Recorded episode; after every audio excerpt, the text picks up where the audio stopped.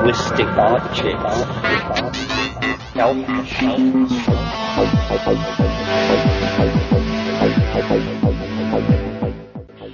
Greetings from Cyberdelic Space. This is Lorenzo, and I'm your host here in the Psychedelic Salon. So, uh, here we are in August of 2008, and guess what? Today is my 66th birthday. So I first want to thank my mother and father, without whom uh, we obviously wouldn't all be together here in Cyberdelic Space today. And even though they are no longer here with us on this lovely little planet, I still feel their spirits touching me, and uh, for their love and all they did for me, I will remain forever grateful. But I have a question. Since uh, both of my parents have died, uh, does that make me an orphan? Is there an age limit to orphanhood, or uh, do I still qualify? Okay, uh, I'll give up on my feeble attempts at humor and uh, get on with today's program. But uh, while I'm into thank yous, I also want to thank David A., who very kindly sent in a donation this week to help us out with the expenses associated with producing these podcasts. So thank you very much, David. Uh, it was very kind of you to help out. Well, it feels uh, like it's time to give Terence McKenna's material a little rest and uh, give a listen to one of the other elders of our community, Timothy Leary. By the way, uh, just so you don't get into thinking that uh, I may also be an elder just because of my age, I should remind you that I'm uh, still just getting started and uh, have a long way to go toward elderhood. For example, within a few weeks this summer, Gary Fisher turned 77 and Myron Stolaroff turned 88. And uh, that's actually one of the reasons I so enjoy their company, because uh, compared to them, I'm still a kid. Anyway, uh, I've been getting some feedback that tells me I've been playing too many Terence McKenna talks without any breaks. Now, this will come as a surprise to uh, some of our fellow saloners. In fact, it was a surprise to me. But there is a sizable number of people who don't resonate at all with the good Bard McKenna. When I first uh, learned that interesting little fact, I just assumed that uh, they hadn't been around the tribe long enough to appreciate what he had to say. But last month, my friend Raphael spent a few days with us uh, while he was on a holiday away from his new home in Thailand, and I was shocked to learn that Raphael seldom listens to any of Terence's talks. He just doesn't resonate with Raphael, and uh, since then I, I heard the dope fiend reading an email from another listener who uh, also doesn't groove on McKenna as well as uh, I've heard similar things from a number of other directions, and, and so I'm going to let Terence rest a bit, and we'll uh, go on for a while without him. But uh, don't think I'm going to let you get away without hearing from another Irishman. Uh, and you know who I'm talking about, the one and only Dr. Timothy Leary. I've got a couple of things that I want to mention about Dr. Leary, but uh, first I'd like to play another talk from the Leary archive. This one uh, was recorded in 1987 and took place in Fort Worth, Texas. Having uh, lived for several years in Dallas, Texas myself, I, uh, I have a fairly good idea of what the vibe was like in that area back in the 80s. And I think that uh, rednecked and screwed down is one way to describe the good old boys who haunt the highways and byways of Texas. But uh, for this talk, I think the more conservative vibe of that area uh, may have acted like a steadying keel for Tim, and uh, he gave what I think is one of his best organized and interesting talks that I've heard anyway. So, uh, where were you in 1987, before the uh, falls of the Berlin Wall and the Soviet Union? What were you doing during those last few years of the Cold War? And uh, how do you think that uh, you would have reacted then to what we're about to hear right now? On second thought, uh, we'd better forget that question because at least half of our fellow saloners were uh, quite young back then. Uh, some were probably just learning to walk, and uh, many weren't even uh, born yet, probably. Uh, nonetheless, I think that the ideas Dr. Leary presents here are still very much worth considering yet today. But I'll let you decide that for yourself, since thinking for yourself is actually the point of today's talk. So now uh, here is Dr. Timothy Leary recommending to a 1987 Texas audience that they should question authority and think for themselves.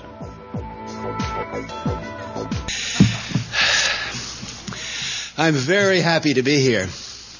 Uh, could, by the way, could I have the lights down a little so that I can see the audience more uh, clearly, please? Thank you. Um, I'm privileged to be here. This is, I won't say a hallucination come true, but a very good dream come true.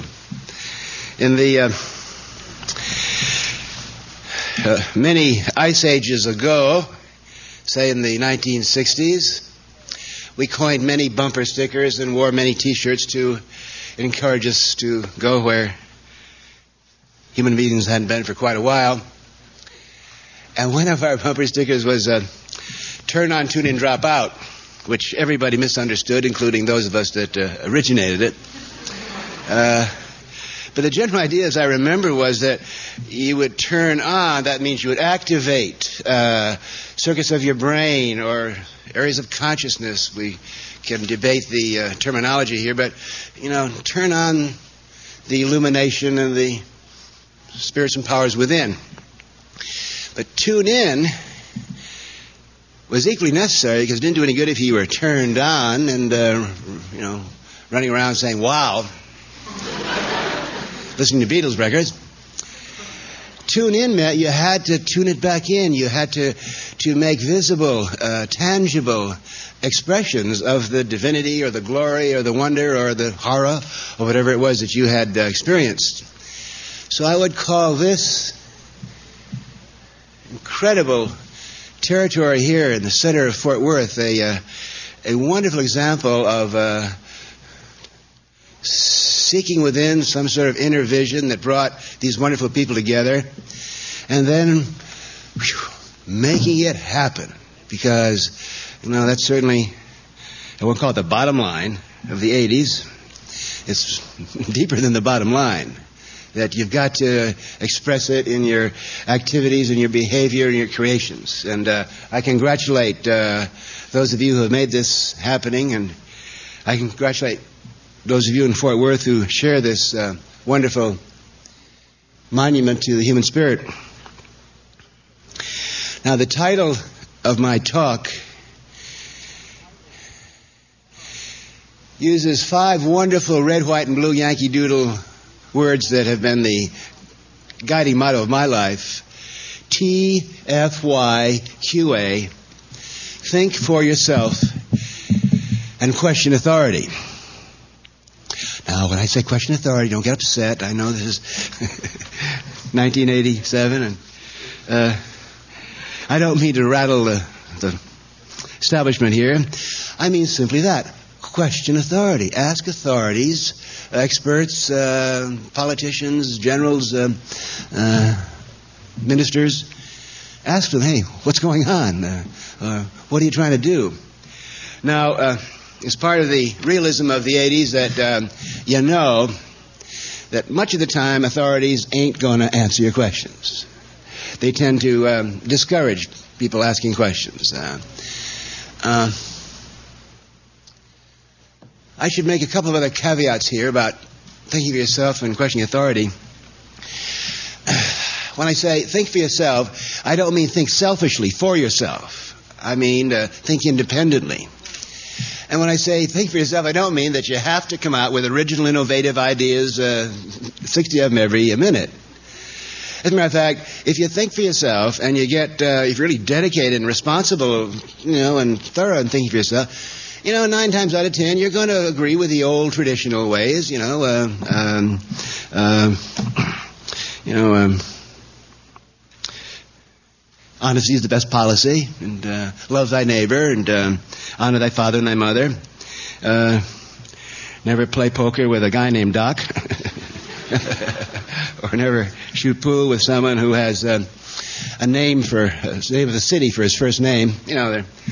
Uh, they're tried and true uh, traditional um, guideposts of human wisdom that have brought our species all the way in that lonely, lonely uh, period in the Precambrian slime four and a half billion years ago we started. So thinking to yourself doesn't mean you have to be a smart aleck and run around, you know, producing. Uh, uh, now,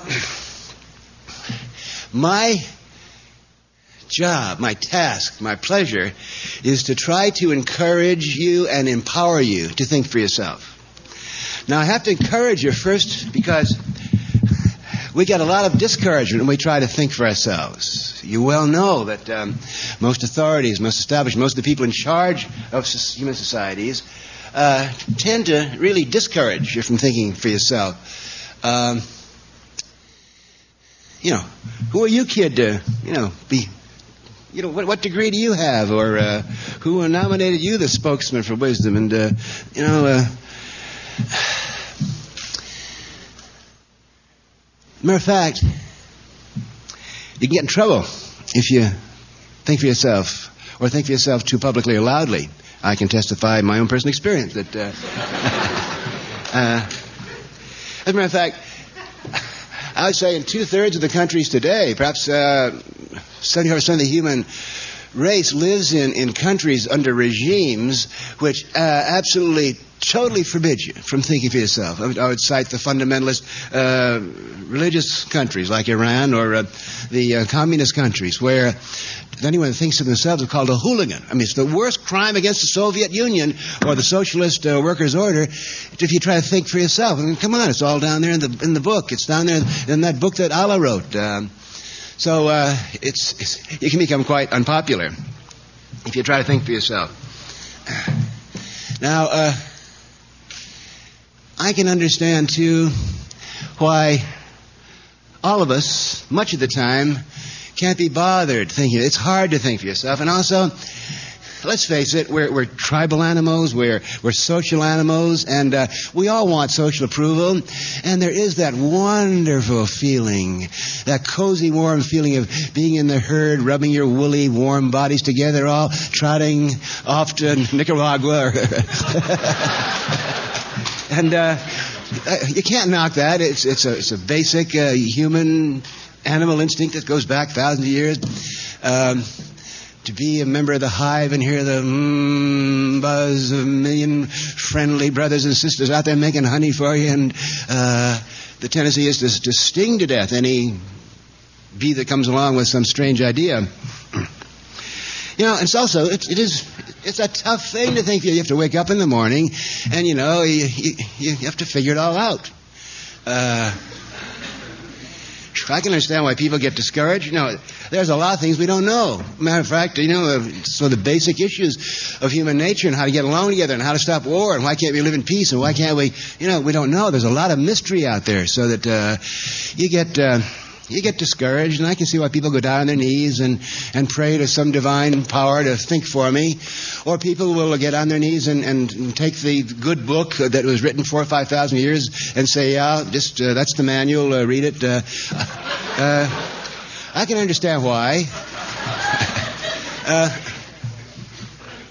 I think, uh, of course, I must say about thinking for yourself, uh, I've gotten into a lot of trouble because, you know, trying to express thoughts because there are certain things that become so obvious, and certain times society doesn't want to hear it, and you know, you, you know, you say, so you, you tend to want to talk louder, or you try to exaggerate it. Can't you see it? Come on, can't you see it? And then, uh, then that, particularly if you're Irish descent and have, you know, your forefathers have kissed the Blarney Stone, there's a tendency to, you know, to over, you know, you, you try to get people's attention to try to look at this new thing. So, uh, obviously. Um, if you're going to think for yourself, uh, you, better learn how to think clearly. And that's the other part of the equation. Uh, I've been trying to give you the old pep talk, the locker room talk. Go out there in the second half, kids, and, and start thinking for yourself. But, you know, it can be discouraging, it can be dangerous, and so it's my duty, too, uh, to. Try to pass on some tips as to how to think for yourself because you have to have that know-how. Just as uh, it doesn't do any good to uh, have wonderful visions unless you have the know-how to uh, make incredible ecological deserts in the middle of Fort Worth. Uh, know-how. Uh, now, let's face it, uh, our species, we have to be compassionate with each other too. And the person who thinks for herself or himself, um, you know, has to have a sense of humility and of modesty and of relativity because you have to realize that I'm thinking for myself, but hopefully you are too, and you're bound to come out with something a little different from me. So there has to be ability to listen and a, a compassionate, you know, uh, plus the, the modesty that no matter how smart we are, we, there's a lot we're not going to be able to figure out tonight. I'm glad we're laughing together because. Uh, Uh, that's a key. Sense of humor is the key, and uh, that's Einsteinian relativity. You know, every, it all depends on your point of view. And as you move around, everyone's got a different point of view. You can look back at where you were yesterday and and kind of laugh. That ability to laugh together uh, is certainly goes along with the ability to think together. Well. Um, let's talk a little bit about the technology of thinking. Now, I use the word technology of thinking because, oh, by the way, you know, I'm going to try to strafe you, strafe you and strobe you with a lot of interesting ideas. I hope interesting, new ideas, provocative ideas. Don't believe them. You know, I'm just trying to, you know, to get you thinking a little bit and get you to make me think back. Um, I'm going to pass on what I think are interesting points of view about the, how to think for yourself. At the present time, I define the the mental clearness and the intellectual performance uh, of a, an individual or of a society or of a species in terms of the technology that they use to think. Now that may seem strange to me to talk about the technology of thinking. Thinking is such a psychological thing. It's something that you, I was like an instinct. You know, fish swim and humans supposed to think.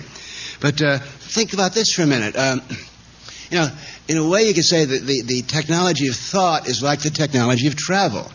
Now, if uh, there are lots of ways you can travel, the best, of course, the one, the earliest, the first one we have to learn is on foot. You crawl and then you walk, and certainly uh, walking, jogging, running, dancing uh, is are, are, parts of our repertoire of how you want to travel.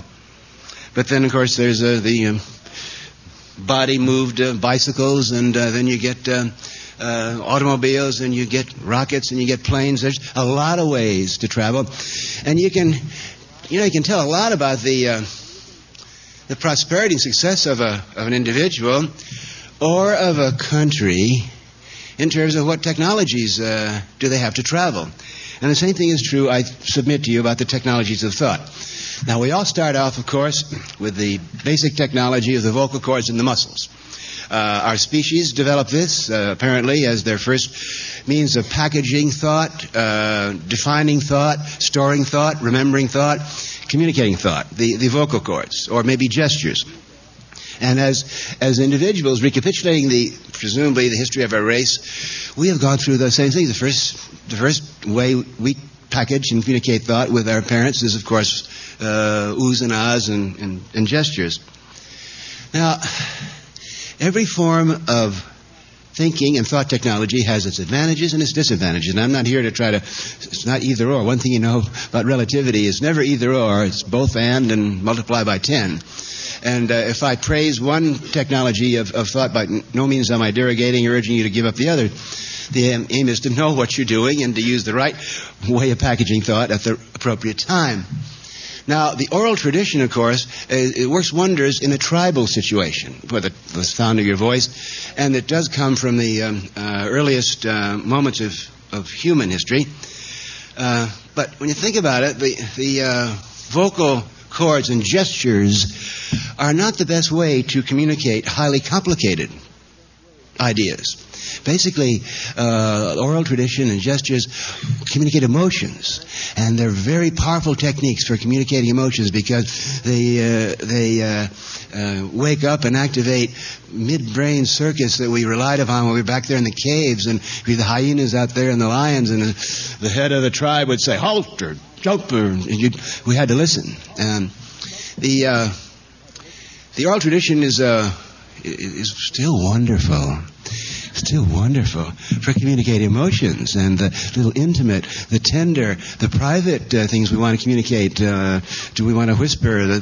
So I'm not knocking the oral tradition, but I must say that the oral tradition, being limited mainly to emotions, does not basically encourage um, thinking for yourself. You'd be in a lot of trouble in the average tribe if you tried to, you know, memory the old person.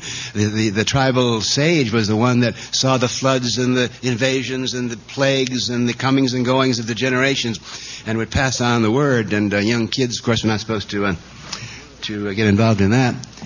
Now, the next level of thinking and thought technology that as individuals and as species we have learned to master is, of course, hand stuff, hand operated uh, computers, um, uh, the papyrus and the illuminated manuscripts. Now, as soon as the Babylonians and the Phoenicians started making little notations on clay tiles, uh, that changed society. It changed philosophy. It changed our definitions of uh, human nature. And that tends to be true. Anytime you introduce a new technology of thought processing or thought communication, you change everything else. Now, what uh, this sort of stuff made possible was, of course, the uh, the feudal state, the kingdom, because the king could tell the scribes, and the scribes would send the messages out. And before, the old uh, tribal, you know, guy could only shout uh, across the valley, but now, from Babylon and from Damascus and from uh, Egypt uh, and from Rome, the um, the and popes and the kings and the sultans and the uh, emperors could uh, send their uh, messages out, and uh, lo and behold, a new society developed. Now, the uh, the feudal society and the feudal concept of human nature does not encourage thinking for yourself. Uh, basically, in a feudal society, um, human, the average human being is a serf. God runs the whole thing. It's all hierarchy, and God has His agents, and um, He has uh, His messages. Uh, you can't mess around with those messages because you, you know, you're not urged to go out there and start writing. To show you how uh, how discouraging the feudal order was to um, uh, thinking for yourself, let me, uh, I could take from, say, the Koran, or I could take from, well, I'll take the Bible, that's more familiar. Let's take the first chapter of Genesis in, in the Bible. Uh, lays right out, openly, no fooling around, the theory of uh, thinking and thinking for yourself that's based on, in, in that book the way I'm paraphrasing here, uh, the first chapter of Genesis, God, who of course is a man, and a rather bad tempered man when you think about it, says, um, Hey, I, uh, I made the whole thing. I made the stars and the heavens, and I made the planets, and I made the earth, and I made the waters, and I made the land, and the creepy crawly things, and uh, I made you, Adam, and I put you in the ultimate destination resort, boy. Garden of Eden. Go for it, boy. You can do anything you want here. Uh, I've even made you an assistant. I put a rib out and gave you a helpmate. I forget her name, Eve or something. I forget, but uh, that's not important. So go for it. Do whatever you want. Except there are two food and drug regulations, boy. Y'all see that tree over there? That's the fruit of that tree is a controlled substance. Y'all are forbidden under pain of immortal, mortal, eternal damnation to ingest in that because that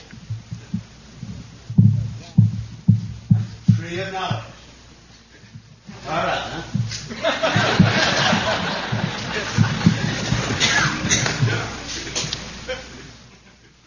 well, you know what happened uh, when uh, God jumped in his quad car and back to headquarters. Uh, it was Eve. oh yeah. It was Eve that caused all that. It was Eve that looked around and said, "Oh yeah," and uh, uh, went over and looked at the tree and hmm, examined it, and thinking for herself, took a bite and said, "Adam, you got to try this." Because it's true, the thinking for yourself can be, it's a great thrill, it's a great turn on, it's a great joy, and you'll want to communicate it. You've got to have someone to communicate it and share it with. Uh, but of course, that comes later in the, uh, in the story.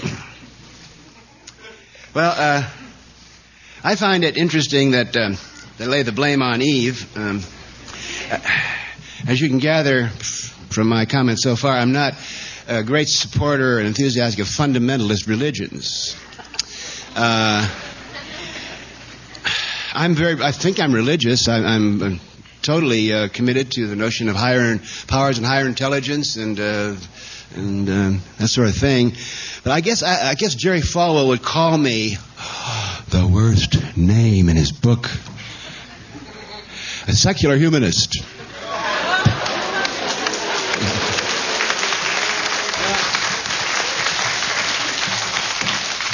I, I won't cop a plea. I'll plead guilty. Yep, I'm. Uh, I, uh, I, I think everyone, of course, has their own definition of humanist, but to me, a humanist is um, someone who believes that human nature is basically good, and I do. Uh, granted, we got a long way to go, but I, am quite sure. I'm, I really want to believe and can give you a lot of evidence to prove why it's, it's reasonable to assume that, that, that, human beings do have potential and that we can activate and we can learn how to become better people. And that, matter of fact, uh, most of the pre-Christian religions, uh, Hinduism and Buddhism, you know, tell us that uh, the aim of any life is to illuminate yourself or to, uh, through meditation or through any technique possible, uh, get to bring out your uh, higher intelligence. So I like those notions. I like the notion of humanism because it means that all humans are kind of in it together, and uh, that's, that's that makes sense to me.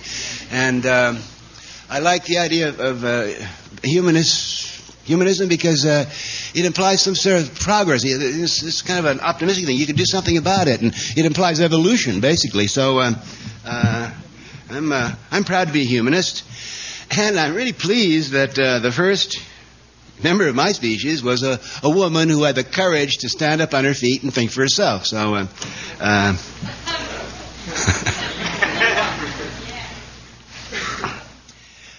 uh, we were talking about the oral tradition, and then we talked about the uh, the uh, tendency of um, um, technique of packaging thought in terms of uh, hand-operated uh, computers like illuminated manuscripts.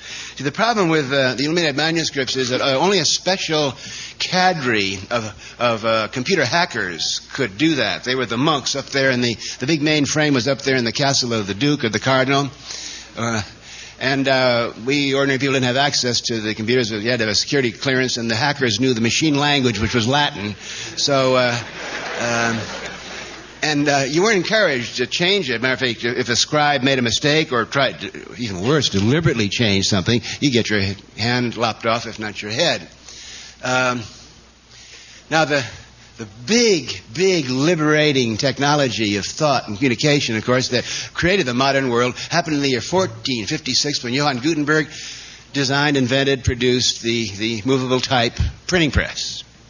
Now, I'm sure when, uh, when Johann did that, uh, top management, you know, kings and the popes, they said, oh boy, that's wonderful. Uh, just as the, when the computer first came along, top management said, "Boy, this is wonderful. We're going to. It's going to certainly going to improve management to have a printing press around." Uh, there are four uses of the printing press, four applications of the printing press. Uh, number one is telecommunications. We can send the edicts around the kingdom uh, very quickly. And uh, uh two, it's for word processing. The scribes, you know, can do it much more efficiently. And uh, three, it's good for uh, processing numbers too, and we can send out the uh, budgets and uh, that sort of thing. And and then for games too, the the one of the first, the second book ever tra- printed in the English language of William Caxton was. Um, on how to play chess. for those of you that don't know what chess is, it's an early form of Pac-Man. Um,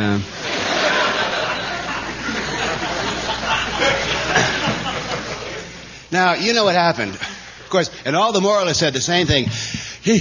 Don't let your kid read. It'll ruin her eyes. They should be out there plowing or in the fields or like that. Um, and uh, if your kid reads a lot, they'll be alienated socially, uh, you know, uh, and uh, not true at all. As soon as you started reading, um, uh, you know, you wanted to share it with someone. You ran over to the next cottage or the next home, and, and you were reading too. You tell me what you were doing. Uh, the the marketeering people were pretty down on uh, E. Gutenberg. They said, Johann, we've done a, an in-depth uh, marketing study of Europe, and there's no market for a personal, cheap home uh, rag and glue computer. No one can read. But you know what happened? When it's steamboat time, it's steamboats, and when it's backbone time, it's backbones, and when it's reading time, it's time for a new thought technology to take over. It just sweeps, everyone starts doing it once. The 100,000 monkey thing, you know about that. Uh, within one generation, there, uh, one generation, there were thousands and thousands of printing presses. All, there was not one town or city in Europe that didn't have a printing press. And the printing press became the hub and the node of thinking and, and of course, of free thinking. Because once you had the printing press and the book, the home cheap micro book, you could read, but then you could write. So then you began, uh, that, that of course started universal literacy, it started uh, freedom of thought, it started uh, the industrial age, it started science, it started uh, the uh, rights of man, and uh, we didn't get to the rights of women until the 60s later.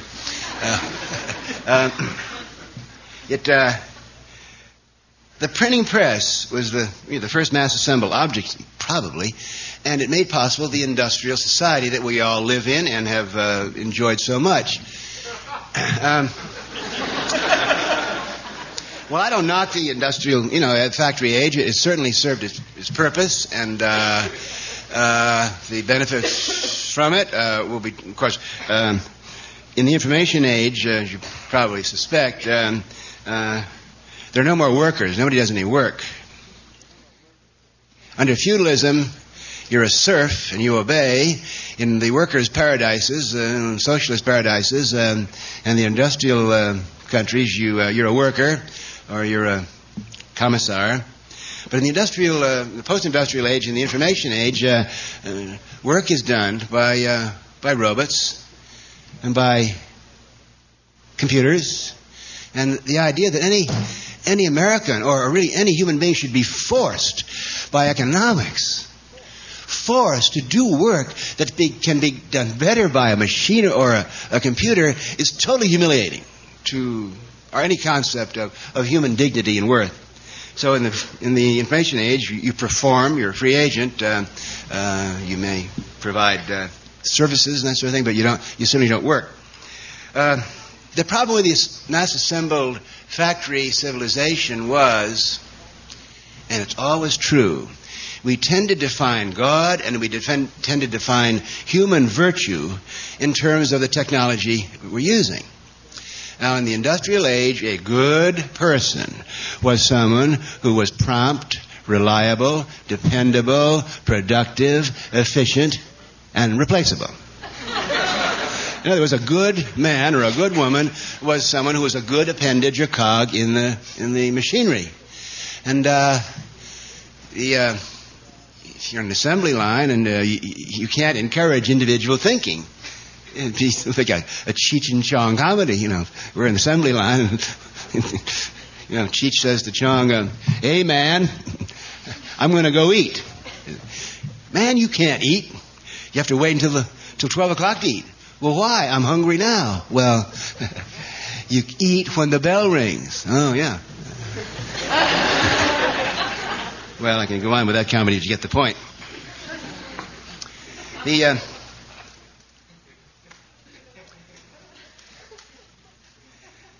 the post-industrial society, which basically been called the information society, you call it the communication society. In a sense, it's the psychological society, or it's the thinking society. I think started uh, around uh, the turn of the century, and I see the the task for humanity in the this century as preparing ourselves to assume a new role, almost as a new species of, of, of, uh, of creature, creatures who, uh, who deal information. Now, um, yeah,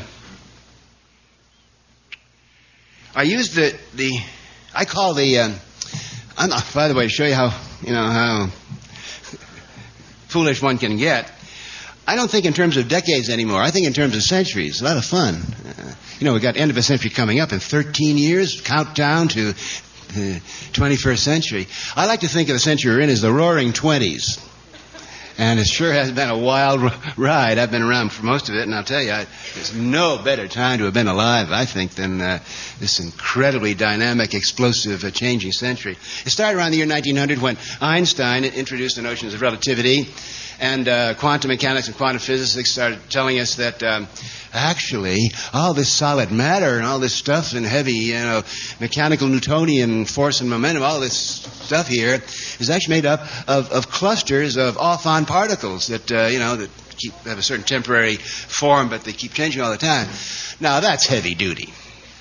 I mean, how can a member of the Victorian uh, period working, you know, in a factory and then these crazy uh, physicists come around and say it's all a dance of uh, off-on particles? Give me a break, uh, Albert. I mean, uh, It was like a very bad acid trip, you know. Uh, and um, no, I think that it was a task of uh, the intellectuals and the artists in the t- early 20th century to prepare our species, uh, who've just climbed out of feudalism and hunter-gatherer domestication of animal stuff, just learn how to put bolts on on uh, Model T Fords. I think done that. Yeah, prepare this uh, lumbering, innocent, uh, rather young species for a quantum mechanical, uh, Heisenberg indeterminacy, uh, Einsteinian relativity situation. Now, the way to start off, it's always the artist, by the way, I think. The artists and the entertainers and the writers and the musicians whose job it is to prepare uh, society in kind of a comfortable way for changes that otherwise uh, would be too frightening you know, the turn of the century, there was this new art, expressionism, uh, post-expressionism, uh, cubism, where they were breaking down representational Newtonian uh, reality and showing it as shifting planes, impressionism, pointillism, you know, Seurat, they were actually using pixel, pixels like a color TV screen to represent reality. This, so finally we got, uh, you know, surrealism. We got used to uh, watches bending in the middle, and um, that was comforting.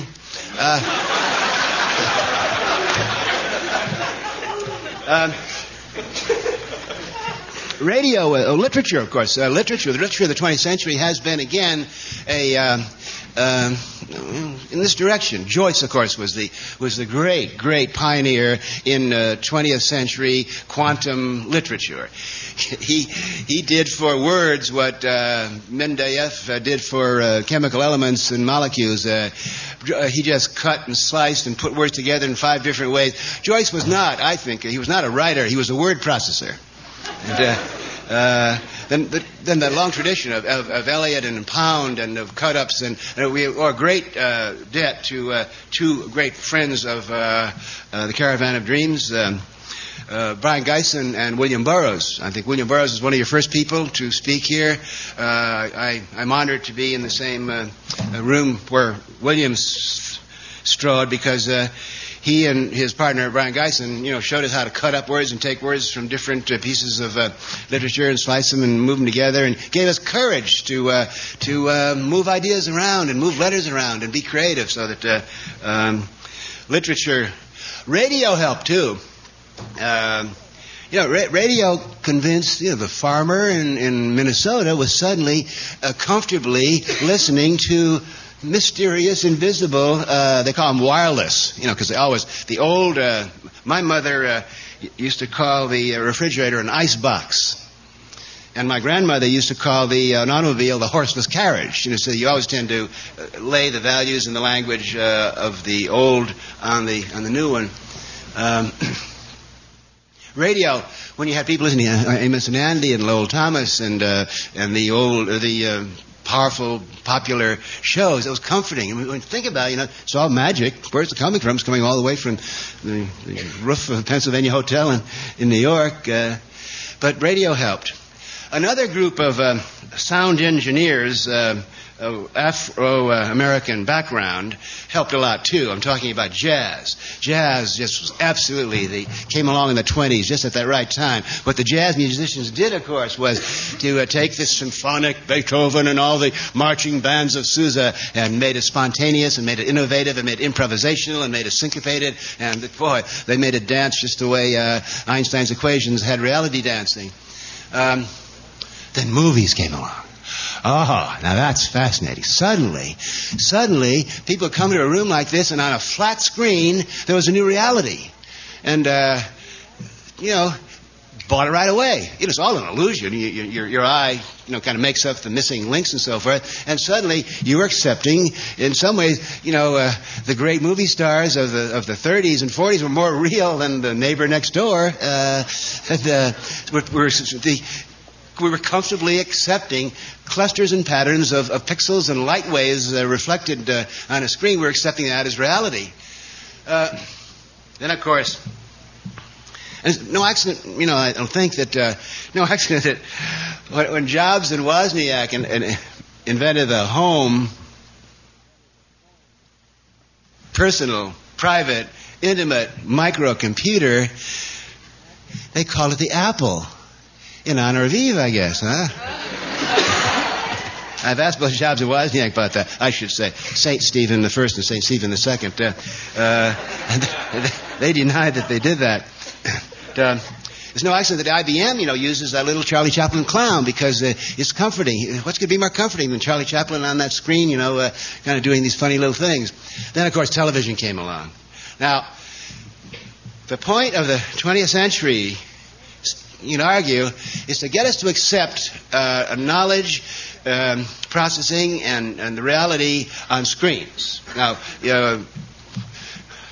you know, the idea one time that a book would be considered, you know, more real than life would be absurd. But now they talk about, you know, there are millions, hundreds of millions of people that believe that the book, this book, Karl Marx's uh, Das Kapital, or this book, the Bible or the Koran, is uh, more real than what you see with your own eyes.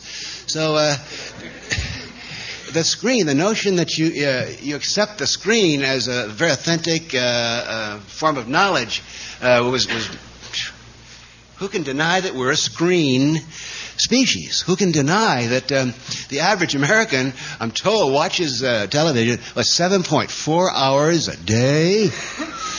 Now, they don't read books that much. They don't look into the eyes of their loved ones that much. Uh, uh, to the average American, the screen is more real than.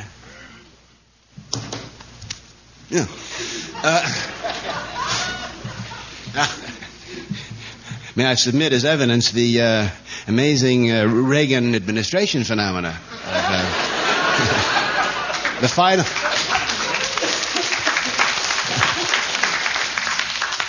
the final triumph of the uh, of the uh, of the boob tube. Now, uh, I'm going to try to wrap this up fairly quickly because I really want to get into questions and answers and dialogue. I'd rather I want to be a more interactive uh, uh, adventure for us. But uh, I'll just say a few few words about the next step in in, in human knowledge uh, processing and thinking and communicating thought. Of course, the personal computer. Now. Um, for a long time in the 60s and 70s, I shared, perhaps with many of you, uh, uh, a revulsion of computer and the whole computer culture. I felt it was another trick on the part of top management to, you know, um, make us feel more helpless as individuals. We've all had that feeling many times of standing in front of the airline clerk and, you know, you can't uh, see what she's got here. And you, you know you're going to you're going to be bumped for the airline. Click, click, click, click, click, and there's your future, and you can't see it. How about the bank clerk? Yeah, you're hoping your check was not going to bounce, or, or the check they gave you, and then, and then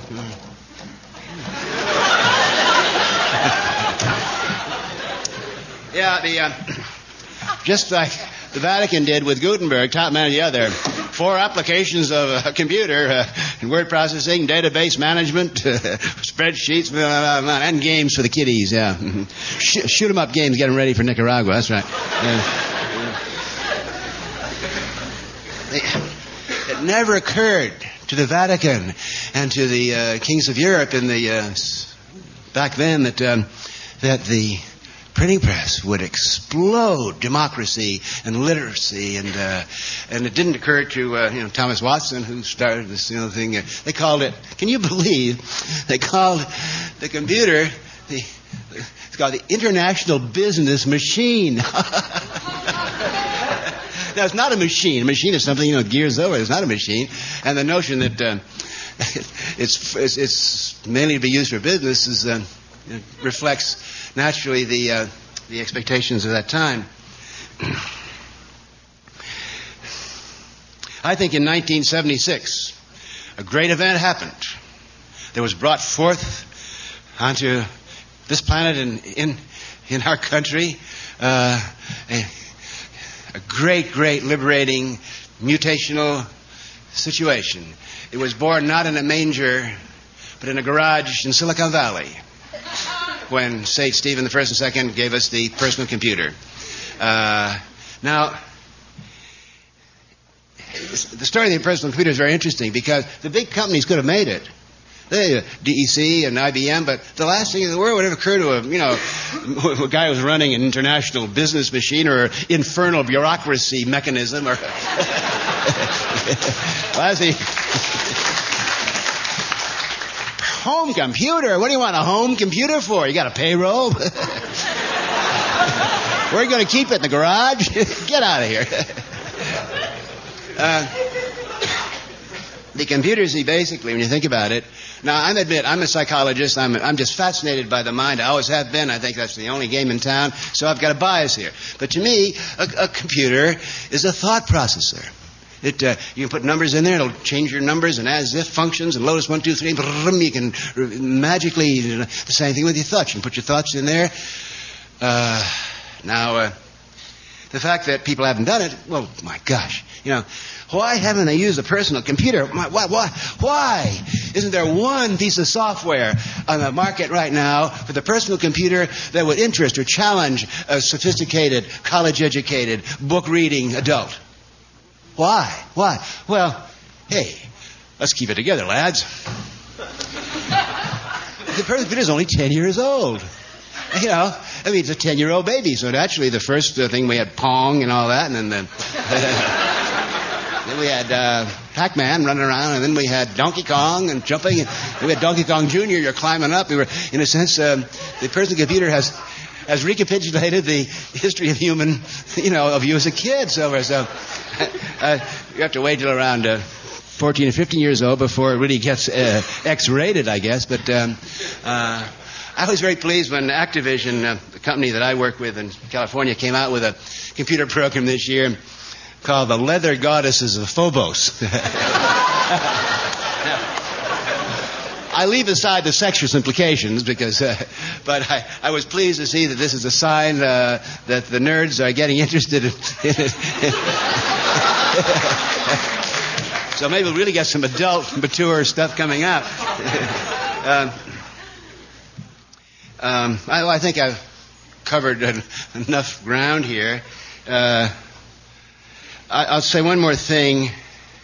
I see the 20th century, the Roaring Twenties, as a, uh, a preparation for the information age. We climbed from the water to the shoreline. There were, you know, thousands of physiological and and uh, uh, chemical and biochemical changes we had to make. This, it's been a it's been a wild uh, century, and it's a scary century because any time you you sh- you change things dramatically, and little boy, you better believe that the information age is going to change everything. It's scary, and everyone's securities are suddenly uh, uh, at stake, and uh, that's why I think we've had this recent reversion into superstition, into barbarous you know racism and religious warfare and, tribal warfare. There's kind of a, I think that's the last uh, gasp of, uh, of uh, I think we're going to be, I think we're going to be moving ahead. I'm really looking forward to the, to the year 2000. The millennium thoughts, boy, they're very powerful.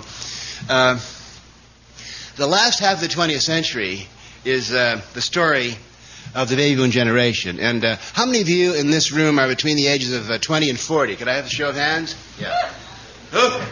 Okay. Hey, my job in the last 25 years, matter of fact, my job, my job since the year 1946, when the baby boom, see, the baby boom started in 1946, and the birth rate doubled for 18 years to 64. Now, those of you who know anything about demographics or human, you know, uh, biology, you just don't go around doubling birth rates. I mean, that's, you know, that's, that the unconscious decisions being made uh, by millions of boys and girls and men and women. Mean, just, uh, you just don't. And also, in all the industrial democracies, the birth rate had been going down. So they predicted after World War II, maybe a little bump when G.I. Joe comes back. But uh, uh, uh, they, we had every reason to expect it going down. Instead of 36 million, there are 76 million now. There are 40 million of you more than we expected. And you were a, you were uninvited guests and very unexpected guests, and you were very lively. Um, you were the first post-Hiroshima generation, the first generation to uh, be grown up in the uh, smog and pollution of uh, nuclear uh, threat. Uh, after World War II, the uh, so you were the first electronic generation. After World War II, all these wonderful electronic devices, radar, sonar, the first analog computers were now available for civilian use. From the time you guys the time you climbed out of the crib, uh, you were inundated with electronic data. You uh, sucked it from the tube, and you peeped and wee-weed electronic data into your disposable diapers, and uh, you, uh, you you've been playing. You've experienced when you were five years old. You experienced more information, more bits and bytes of information, more facts, more history, more geography, more. Uh, you had a new religion. There's a new Bible just for you, boys and girls. Your Bible was written in the year 1946 by a uh, Navy doctor named Dr. Benjamin Spock. And it was called the Common Sense Book of Baby and Child Care. And what Spock said was really amazing. Now I'm going to paraphrasing Spock, but he said, treat your kids as individuals. and listen to them, interact with them, and feed them on demand. I mean, uh, when they're when they're hungry, feed them, not when you, because you're not training them. See, Spock didn't realize that, but what he was telling was I, I was an absolute gung ho Spock parent. I had kids back then in the in the, uh, in the late 40s and 50s, and we had the baby in one hand, and he'd be reading Spock with the other hand. Spock kept saying. Uh, basically, Spock was telling us when he said, feed them on demand, he was telling us, preparing us to raise a generation of consumers. Uh, he was also saying, preparing us, he didn't realize this, I'm sure, preparing uh, for a new species. Never in history. It's one thing that all dictators, all religions, all tribes agreed on. You know, in feudalism, kids were considered to be um, like um, little animals. You know, you have to whack them and, you know, feed them and domesticate them, basically. You domesticate the flocks, and you domesticate. And then in, in the industrial age, uh, uh, kids were considered basically like colonial wogs. You know, you, you had to kind of, you know, train them. Uh, now Spock came with this amazing idea to uh, listen to kids. You know, became a menu-driven universe for a Spock kid. You don't realize how different it is. You know, because American industry was delighted because there were 40 million more consumers of you. So the whole country went on a binge of, of we, we doubled the baby diaper factories and the, um, we doubled the primary schools and we doubled the uh, uh, high schools and we were there having a great time uh, giving you exactly what you wanted. Because you knew what you wanted because you were spending hours in front of the boob tube. Remember? M I C K Y M O U S E. Hey, Breakfast of Champions kid. Hey, uh, you're uh, you're the Pepsi generation. It was wonderful. Uh, it was wonderful. There's never been such cute kids as you were. But the pudding hit the fan when you got into high school and college. Yeah, because uh, to our horror, we discovered that uh, you were gonna, you want to be, you're demand feeders, you're going to be demand breeders and you wanted enriched uh, Technicolor sex and Technicolor uh, education. You didn't want any of those dumb black and white wars. Uh, in a way, you can say that Dr. Spock's book and that uh, th- that psychology which was developed after World War II and the parents, we were basically training you to be Americans. Because at that moment, 1946, America was the greatest empire in all history. Like, remember the Romans says, Civis Romanus sum. I'm a, I'm a Roman citizen. That was a ticket to go anywhere through the world, civilized world. I'm an American baby, and my mudra is a flash the old. I'm, we're number one, Mom. And Mom's cheering back. Go for it, kid. America's uh, by far. It was true. It was, a, it was a, boy, that was a great culture in 1946. It was a, never had, uh, soldiers been so really uh, the, rape quotient of the American soldiers less by far than any uh, uh, war in history. We were, you know, we had a lot to be proud of then. Uh, until my life, of course, but then. basically what Spock was teaching us to do was to raise you, you, you, raise you the way aristocrats had been raised in the past. See, aristocrats had to be trained to be consumers, and uh, arist- little aristocratic kids, uh, you know, uh, they. You get what you want. So basically, we had 76 million little aristocrats, entitled kids running around. You know, uh, hey, you behaved just like aristocrats when you got into teenage. Uh, you weren't to you guys weren't to settle down with a metal hat in a factory, like your daddy and your granddaddy, and worked for the union for 50 years. Uh, naturally, uh, like uh, aristocratic kids have always done in Europe and England, uh, you want to experiment, free love, get any dope you wanted, you can screw anyone you want because you're entitled, right? I'm an American. There's a certain contempt for the law. well, that goes with breeding, and and there was a total contempt for the military. I mean, children of aristocrats have been draft dodgers for years, and it was cute when this new uh, prince, you know, uh, said, "Hell no, he wouldn't go to the Marines in England with it." Amazing. And 80% of the English people, even not backed him. Did you know that? That's very interesting. I like that. Uh, if the time is here. Um, how much time do I have? It's now 9.10. 20 minutes. Okay, well, I'll stop and we'll get into questions. Uh, I'll say one more. Oh, I got to tell you this about. There's 76 million of you. Now, you began in your teenagers so forth to swarm because all species, uh, social species, tend to swarm. You know, swallows swarm at sunrise to see how big you are. You swarmed at that, you know, just uh, 20 years ago this month uh, when Sergeant Pepper started to play in the first San Francisco uh, Love-In. And all during the 60s and 70s, you were swarming. Nixon was crouching in his bunker at White House looking out at 400,000 of you in Washington. You were showing your numbers and um, you uh, and give yourself some credit. You did stop the war. Nobody could believe that. You stopped the war. Kids stopped that war with the flowers in gun barrels. You know why? Because you knew the media tricks. You, you'd been watching the boob tube so long. Uh, you,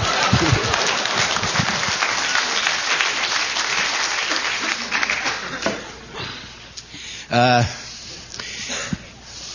1968, believe it or not, you guys, and at that 68, you were you were between the ages of like 10 and 20. Hardly any of you were could vote.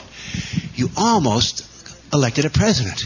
Remember, you had kids going clean for Gene. Oh, they couldn't even vote, Gene McCarthy. And then Bobby Kennedy, of all people, decided he's going to be a kids candidate. And it was a, there was one moment when Kennedy won the uh, nomination, the uh, primary in, in, in June in California for an hour there, or two. It looked certain that Kennedy would get the Democratic nomination and beat that turkey Nixon up and down. The baby boomers, kids, the Mickey Mouse generation, would have elected a president, even though you can't vote.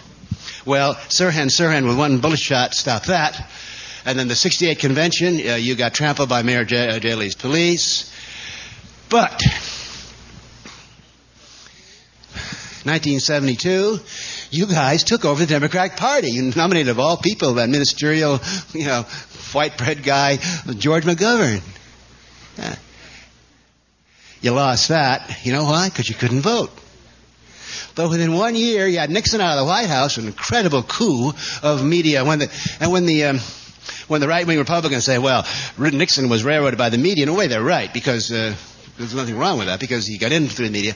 But uh, uh, that's pretty good track record. Uh, 1976, the baby boomers did elect a real, honest to God, tousled head hippie, Jimmy Carter, running around with his sleeping bag, remember? and he had uh, he was playing softball with Ralph Nader, and he had uh, Bob Dylan singing, and his you know, and he he was talking about lust in his heart, and he's marijuana was liber- was legalized in 14 states. a, not to mention uh, peace and love.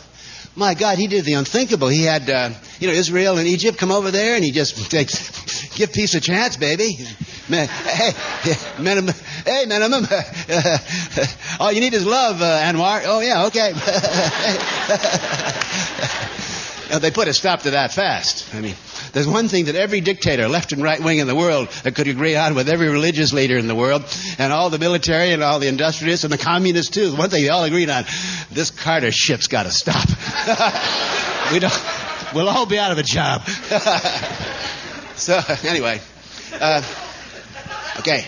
Now, remember those of you born between the years 46 and 64. Stretch it a little because you have a lot of. Uh, now, I'm not saying you're all saints. There are just as many assholes among you, percentage wise, as, uh, as any other generation. But it's those experiences of childhood that are absolutely your imprints were laid down. Basically, you're the best educated, best by far, ten times better educated than uh, any other generation in history. You're the most sophisticated. You remember you're the first generation of the information electronic age. You're used to dialing and tuning realities. You're used to a menu-driven gourmet approach to life. You're going to demand you know, two or six or ten years. You're simply going to demand, you know, uh, a uh, good government.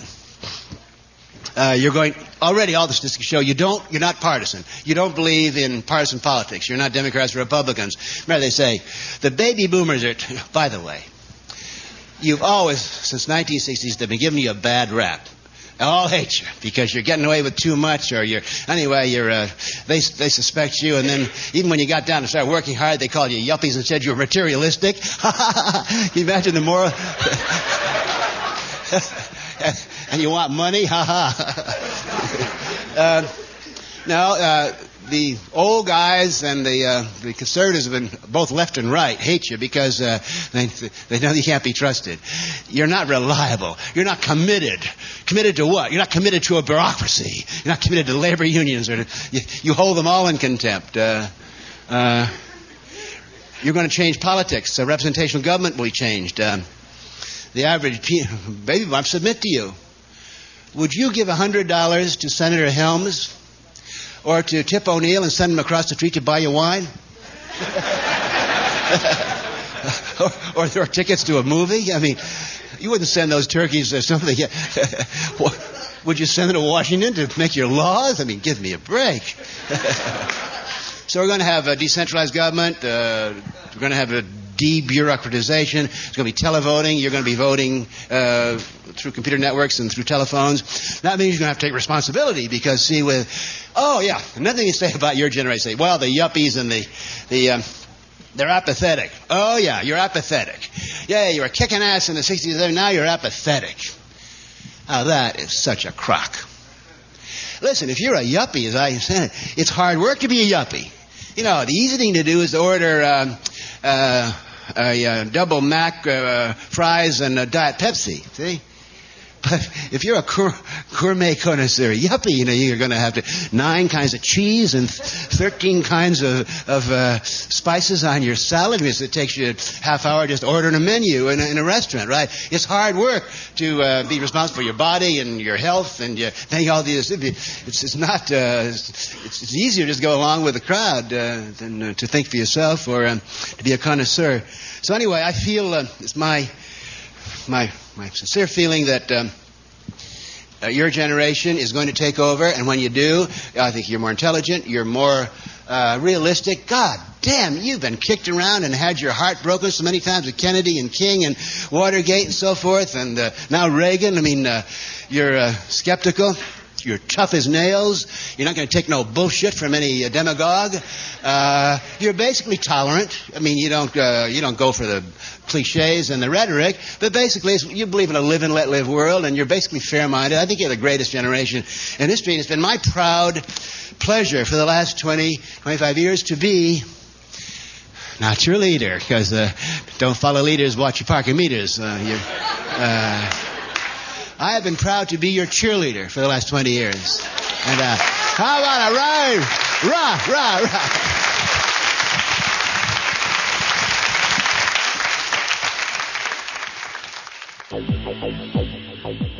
You're listening to the Psychedelic Salon, where people are changing their lives one thought at a time. I have to admit to being surprised at how well this talk holds up after more than 20 years. Say what you will about Timothy Leary, but uh, you can't say that he wasn't leading the way. And I'll be bringing you uh, more from Tim Leary in the months ahead. Thanks, uh, first of all, to Bruce Damer for putting me in contact with this material. But I'm sure that Bruce would agree with me that the lion's share of credit should go to Denis Berry, a wonderful woman who has preserved and protected this amazing archive for so long now. As you know, uh, last year Denis allowed me to spend an afternoon digging through box after box of uh, Dr. Leary's records, and it was uh, one of the most memorable afternoons of my life. Uh, I have to admit to being unexpectedly carried away by all of the fantastic material Tim saved. It is perhaps the most complete record of the psychedelic part of the 60s that's in existence. And for what it's worth, uh, the good Dr. Leary knew exactly how complete and important uh, an archive that it really is. Uh, I say this with great confidence because there's a, a, video of Timothy Leary on YouTube in which he uh, goes out of his way to talk about this archive. And uh, rather than tell you what he says, uh, I'll instead place a link to that video on the program notes to today's podcast in the event you'd like to hear his own take on this material. But a big thank you to Bruce and Denis for their help in getting this material out to a much larger audience. Think for yourself. Question authority. I don't know if there is uh, any better advice one could give uh, other than the uh, proviso he added by also saying, if you're going to think for yourself, you gotta learn to cl- think clearly. And as we know, uh, that is uh, quite often more difficult than it sounds. But uh, one of our fellow saloners, uh, who not only thinks very clearly, uh, also writes clearly, and it's my friend uh, Erock X1, whose Gaian Botanicals website you can find uh, via the link on the Psychedelic Salon blog, which you know is at psychedelicsalon.org. Recently, uh, Erock X1 uh, wrote an excellent essay about Salvia divinorum and uh, since he sells salvia on his website, he has become one of the uh, experts that journalists have been calling as the salvia debate heats up all around the world. So uh, a week or so ago, Erock X1 posted a lengthy essay on his personal blog, which he titled "A Case in Defense of Salvia Divinorum." And I'll post a link to it along with the uh, program notes for this podcast. Uh, but if you want to go there directly, just go to uh, EROCX1 blogspot.com and uh, search for the August 3rd, 2008 postings. As he points out, uh, salvia is an intelligent plant spirit, and uh, it even evaded the Inquisition. So, uh, thanks for keeping her spirit alive, uh, Erock X1, and uh, thanks for all the good work you are doing for our community. Some of the uh, other news from our fellow saloners includes a uh, YouTube music video titled Tryptosane Dark Places. I've watched it a couple times now and uh, really enjoyed it. Uh, again, I'll uh, I'll link to it from the program notes. But if you uh, want to see what some of your fellow saloners are up to, uh, well, you might want to check that out too. Another thing uh, you might find worth your time is to attend the Horizons Perspectives on Psychedelics conference that will take place in New York City from September 19th to the 21st of this year and that's uh, 2008 for those of you who aren't uh, paying attention to details like that. I received a note from uh, Kevin, who is one of the organizers of the event, and he tells me that uh, this is a community and volunteer run non-profit event. Uh, and I noticed the cost is uh, lower than anything I've seen lately. So if you're in the area, you really might want to stop by. I know that uh, Alex and Allyson Grey will be speaking, uh, as will be Daniel Pinchbeck and the Shulgins, both uh, and Sasha. So if you've never had a chance to experience these people in person, uh, you might want to stretch a little to make this conference, because you never know when the opportunity is uh, going to pass your way again. And a big thank you uh, also to Kevin and to all of the other psychedelic conference and event producers around the world. thanks for putting on events like this. I know from experience that this is a labor of love and uh, that an enormous amount of uh, time and work goes into putting these things on, not to mention the financial risk if uh, not enough people show up to support you. So if you find yourself anywhere uh, close to New York City this September, uh, well, you might want to stop by and uh, meet your next new best friend. Another announcement of sorts, and this is a repeat from a few podcasts back and it pains me to say it, uh, but I'm not going to be able to make it to Burning Man this year. There are a lot of reasons uh, for this, uh, not the least of which is financial. However, uh, the big reason is that my wife and I were fortunate to be able to welcome a new grandchild to the world uh, a few days ago. And the truth is uh, that I don't want to miss any of her first few months of life. it's just so magical to watch these tiny little infants begin to develop their own personalities. And this will most likely be uh, my last chance to have this experience. So I'm uh, very regretfully passing on uh, the opportunity to go to Burning Man again this year. And what prompted me to mention this again is a message I received from a fellow saloner named Matt. And uh, here's part of what he had to say. Hey Lorenzo, uh, I'm hoping you get this message in time for the burn. I have a question. I'm making patches to hand out as gifts on the playa, mostly text, and I'm wondering if you might have suggestions for any text. Any favorite McKenna quote that you think uh, needs to be propagated around the playa and the world? They can be as long as a page or as short as a few words. Give me some suggestions and I'll create the patches and see you with them on the playa. Well, Matt, I really wish I could be there to meet you and to get one of your patches. Uh, maybe somebody will start a, a, thread on one of the forums to collect pithy little McKenna sayings. The first one that comes to my mind is, keep the old faith and stay high. I still smile every time I hear that one. Keep the old faith and stay high. That not only sounds great, it's also uh, good advice. I wish I had the time and energy to pass along all of the interesting things that come my way, but the truth is that I don't even have time to follow all of the links and other bits of news that come in every day. For example, uh, Mark sent me a series of links that sounded quite interesting, uh, but if I'm not careful, I could spend all day following them. Actually, I did get uh, to the first two, and they were really great. Uh, one was to mythicimagination.org, and the other is to a music video on YouTube featuring a performance by Fred Johnson and Michael Meade, which I also found to be very much worth my time to listen to more than once. And I'll post the uh, raw links uh, that he sent me uh, in the event you want to track them down yourself. But thanks for the links, Mark, and uh, thanks for being a part of the salon. Now, uh, let's see, what else do I want to mention today? Uh, oh, yeah, I know. The Olympics. Now, don't get nervous. I'm not going to go on about sports right now. In fact, I've, I've got mixed feelings about the Olympics. I love the way that event inspires athletes to perform at their highest levels, but I really abhor all the nationalism involved. I'd much prefer to see an Olympics in which uh, no competitor's nationality was ever mentioned. Uh, but then, of course, it wouldn't be the Olympics, would it? But what I feel compelled to mention today is uh, the opening ceremony of the Beijing Olympics this year. If you saw it, uh, you know what I'm talking about. And if you missed it, uh, there's simply no way that any description of that production can even come close to giving you a picture of it. I've been a, uh, around a bit and seen some interesting things in my life, but uh, never before have I witnessed such a magnificent human spectacle.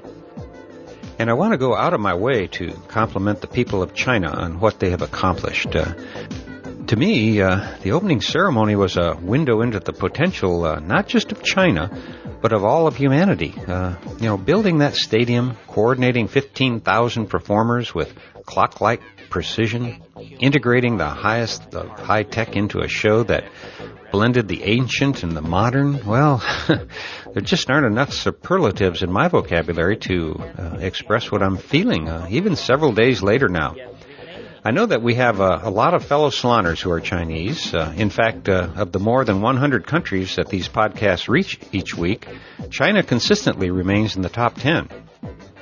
So to all of the people of China, I send you my love and praise for showing the world what spectacular heights the human spirit is capable of reaching.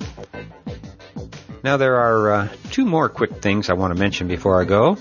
The first is to uh, congratulate my friend Lefty, who just completed his first full year of podcasting from Lefty's Lounge each Friday at dopefiend.co.uk. And this isn't Lefty's first show either. Uh, before Lefty's Lounge, he was uh, podcasting Storytime with Lefty. And over the past few years, uh, he's contributed immensely to my own well-being by keeping me entertained with music, comedy, and uh, and his own great stories. so, congratulations, Lefty! Uh, I'm looking forward to many more years of the lounge.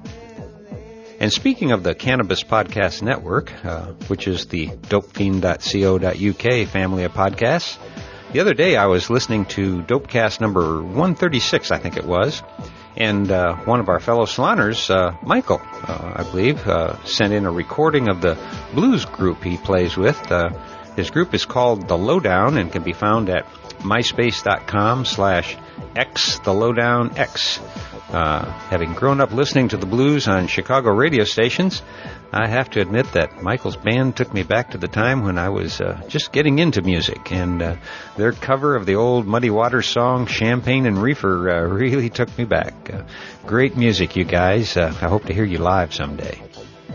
Well, this has been a bit longer than I'd planned, but there is one last thing I want to mention. It's a painting, one that uh, has already been sold, but uh, there's a, still an image of it on the web uh, that I hope is, is there when you get around to checking it out. The artist's name is Leo Plaw, P-L-A-W, and his website is simply L-E-O-P-L-A-W dot com. And when you go there right now, you'll see uh, a few thumbnail images of his work, and about the uh, third one down is titled Ape to Angel.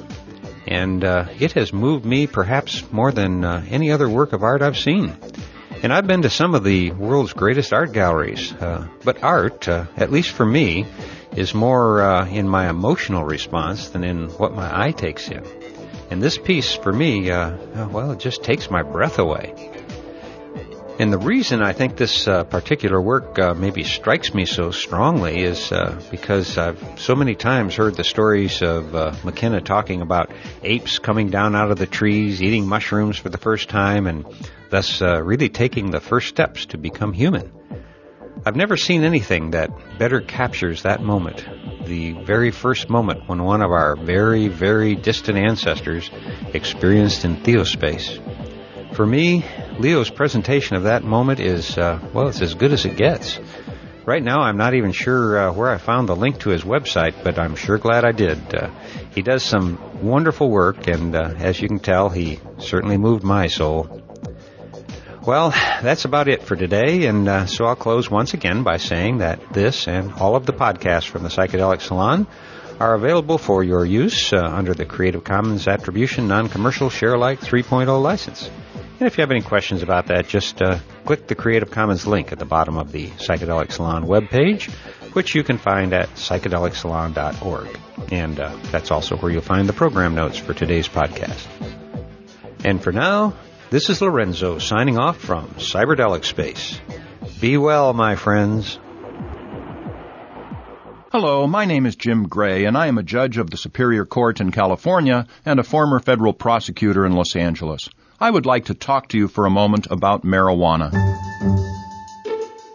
Did you know that since the federal government first banned marijuana in 1937, usage in this country has actually gone up by about 4,000%? Or did you know that in the Netherlands, where adults are allowed to possess small amounts of marijuana and buy it from government regulated businesses, fewer adults and fewer teenagers smoke marijuana than here in our country? Or that an American is arrested on marijuana charges every 38 seconds. If you are wondering if any of this makes sense, you are not alone. To find out more, contact the Marijuana Policy Project at 1 877 JOIN MPP or visit them on the web at mpp.org. Thank you and good luck to us all.